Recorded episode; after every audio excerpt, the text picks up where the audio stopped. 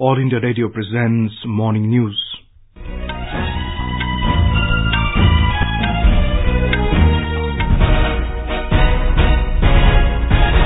Good morning. I'm Abhishek Mukhopadhyay. The headlines.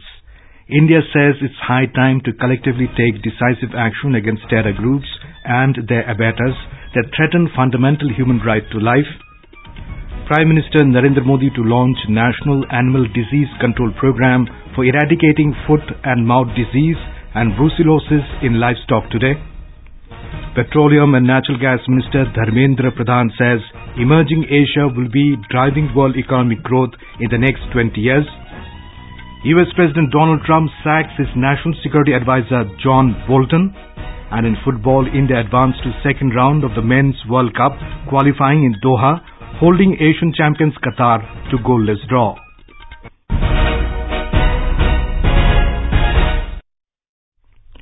India says it's high time to collectively take decisive and firm action against terror groups and abettors that threaten the fundamental human right to life.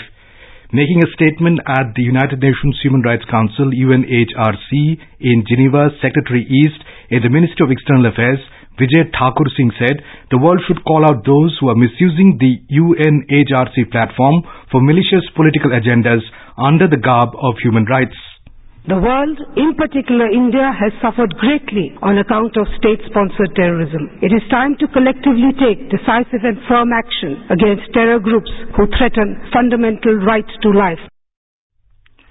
Without naming Pakistan, she said those who are attempting to speak on human rights of minorities in other countries are trampling upon them at will in their own country. She said they cry victim when they actually are the perpetrators. The world is aware that this fabricated narrative comes from the epicenter of global terrorism, where ringleaders are sheltered for years. This country conducts cross-border terrorism as a form of alternate diplomacy. Exercising his right to respond to Pakistan Foreign Minister's statements at the UNHRC, First Secretary of the Permanent Mission of India to UN, Vimarsh Aryan said, India is not surprised at Pakistan's hysterical statements with false narratives aimed to politicize and polarize the forum. He said Pakistan realizes that India's decision cuts away ground from under its feet by creating obstacles in its continuing sponsorship of cross-border terrorism. Prime Minister Narendra Modi will launch today the National Animal Disease Control Program NADCP for eradicating the foot and mouth disease FMD and brucellosis in the livestock from Mathura in Uttar Pradesh. The program aims at vaccinating over 500 million livestock, including cattle, buffalo, sheep, goats and pigs against the disease. It will be implemented for a period of five years till 2024 at a cost of 12,652 crore rupees. Our correspondent has filed this report. National Animal Disease Control Program is a 100% centrally funded program. It also aims at vaccinating 36 million female bovine calves annually in its fight against brucellosis disease. The objective of the program is to control foot and mouth disease and brucellosis by 2025 and their eradication by 2030. Both the diseases have a direct negative impact on the trade of milk and other livestock products. The launch of the scheme will give a major push towards government's efforts in doubling farmers' income. Anand Kumar, AIR News, Mathura. The Prime Minister will also launch National Artificial Insemination Program during the event. He will also visit Pashu Vigyan Evam Arogya Mela and launch Babugarh Sex Semen Facility. In addition, Mr. Modi will launch simultaneously countrywide workshops in Krishi Vigyan Kendras in all the 687 districts of the country on the topic of vaccination and diseases management, artificial insemination and productivity. During his visit to Mathura, the Prime Minister also take up the Swachhata Hi Seva program. In a major step towards doubling the farmers' income, Uttar Pradesh government has announced its Made in Agriculture Export Policy 2019. The new policy was approved by the State Cabinet chaired by Chief Minister Yogi Adityanath in Lucknow yesterday. More from a correspondent. Informing about the decision, a spokesperson of the government and minister Shrikant Sharma told media that the maiden agricultural export policy which will target to augment farmers' income and promote export of farm commodities. Government aims at doubling the export of agricultural commodities by 2024 with the help of farmer organizations. In another major decision, government had for the first time decided to allow procurement of paddy from contract farming and sharecroppers with certain riders to ensure payment of minimum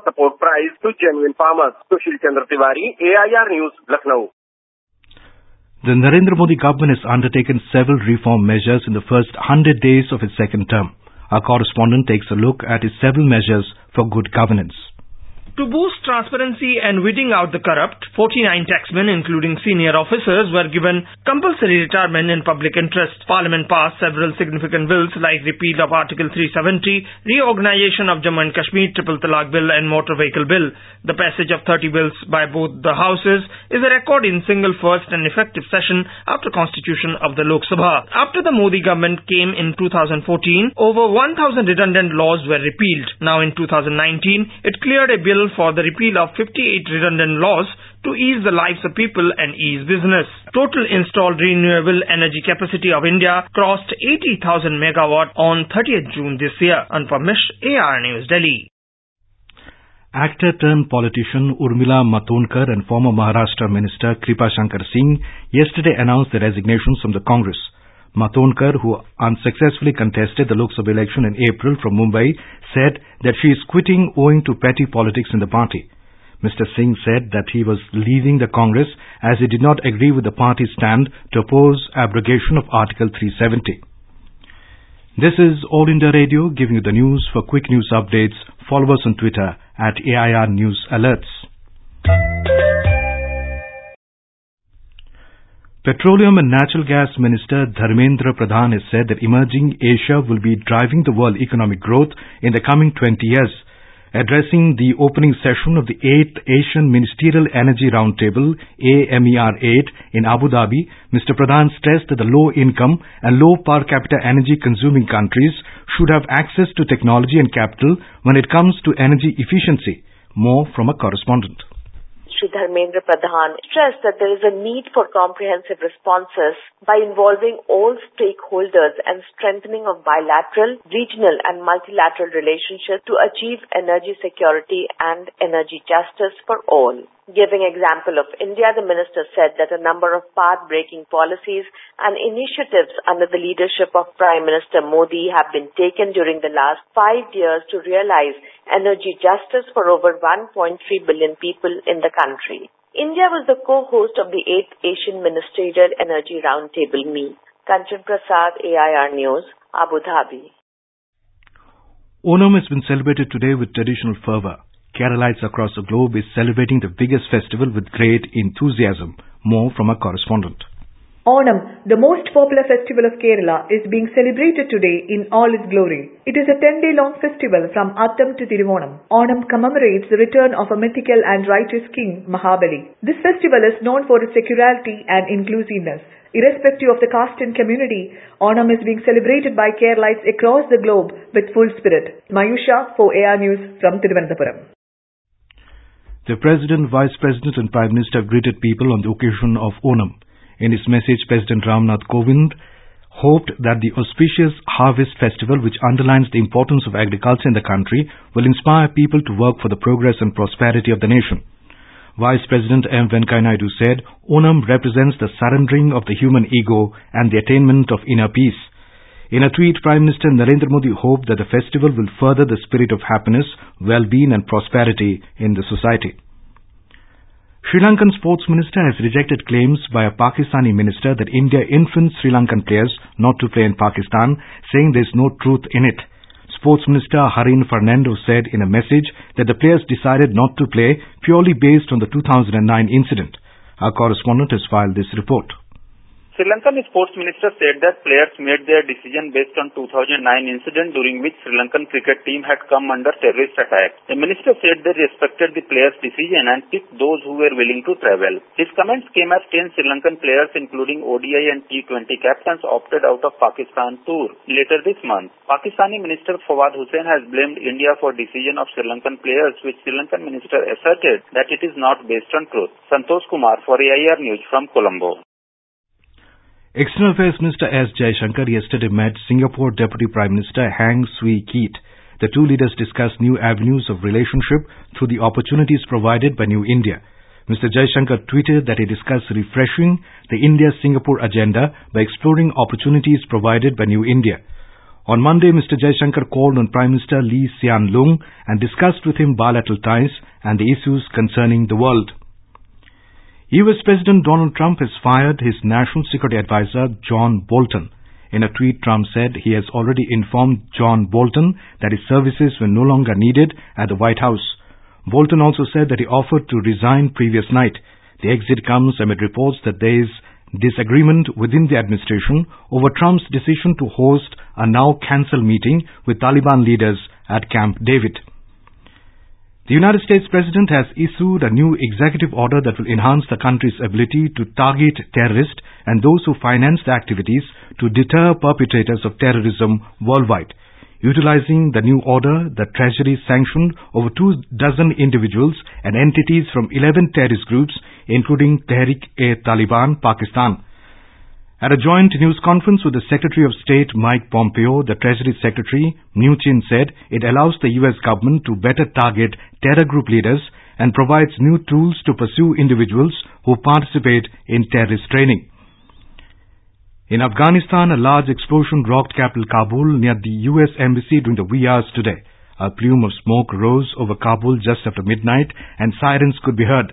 No injury has been reported. It was the first major attack in the Afghan capital since President Donald Trump abruptly called off US Taliban talks over the weekend. In Iraq, American warplanes have dropped 36,000 kilograms of bombs on an island in the Tigris River to target Islamic State group.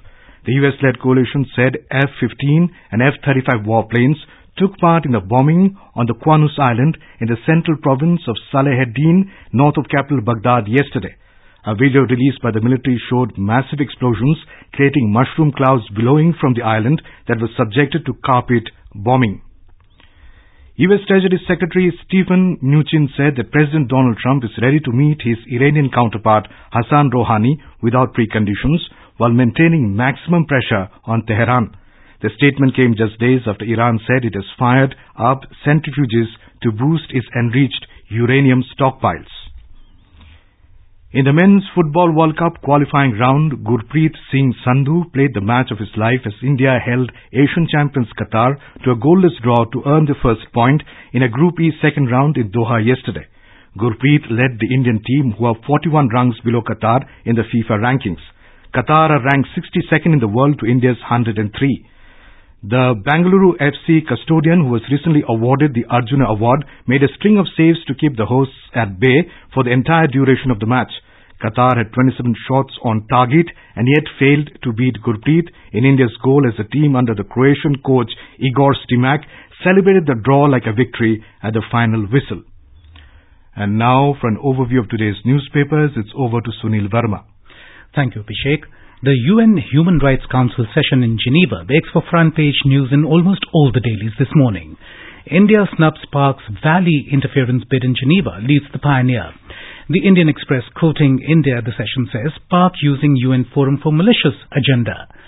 The Asian Age quotes the government as saying, no one in J&K to be forced to sell land. Pak reactivates seven launch pads on LOC to push push in 275 jihadis, notes the Times of India. The Tribune reports former Pakistani lawmaker Baldev Kumar seeks asylum in India. Centre may not apply new TDS rules to some sectors, informs Hindustan Times. And finally, gaining weight in old age decoded. Well, Asian Age reports that lipid turnover in the fat tissues, which is the rate at which lipid or fat in the fat cells is removed, decreases during aging and makes it easier to gain weight. With that, back to you, Abhishek. Thank you, Sunil. And now, before we end the bulletin, the headlines once again. India says it's high time to collectively take decisive action against terror groups and their betters that threaten fundamental human right to life. Prime Minister Narendra Modi to launch a national animal disease control program for eradicating foot and mouth disease and brucellosis in livestock today. Petroleum and Natural Gas Minister Dharmendra Pradhan says emerging Asia will be driving world economic growth in the next 20 years. US President Donald Trump sacks his national security advisor John Bolton. And in football, India advanced to second round of the men's World Cup qualifying at Doha, holding Asian champions Qatar to goalless draw. And with that, we end the morning news. Have a nice day.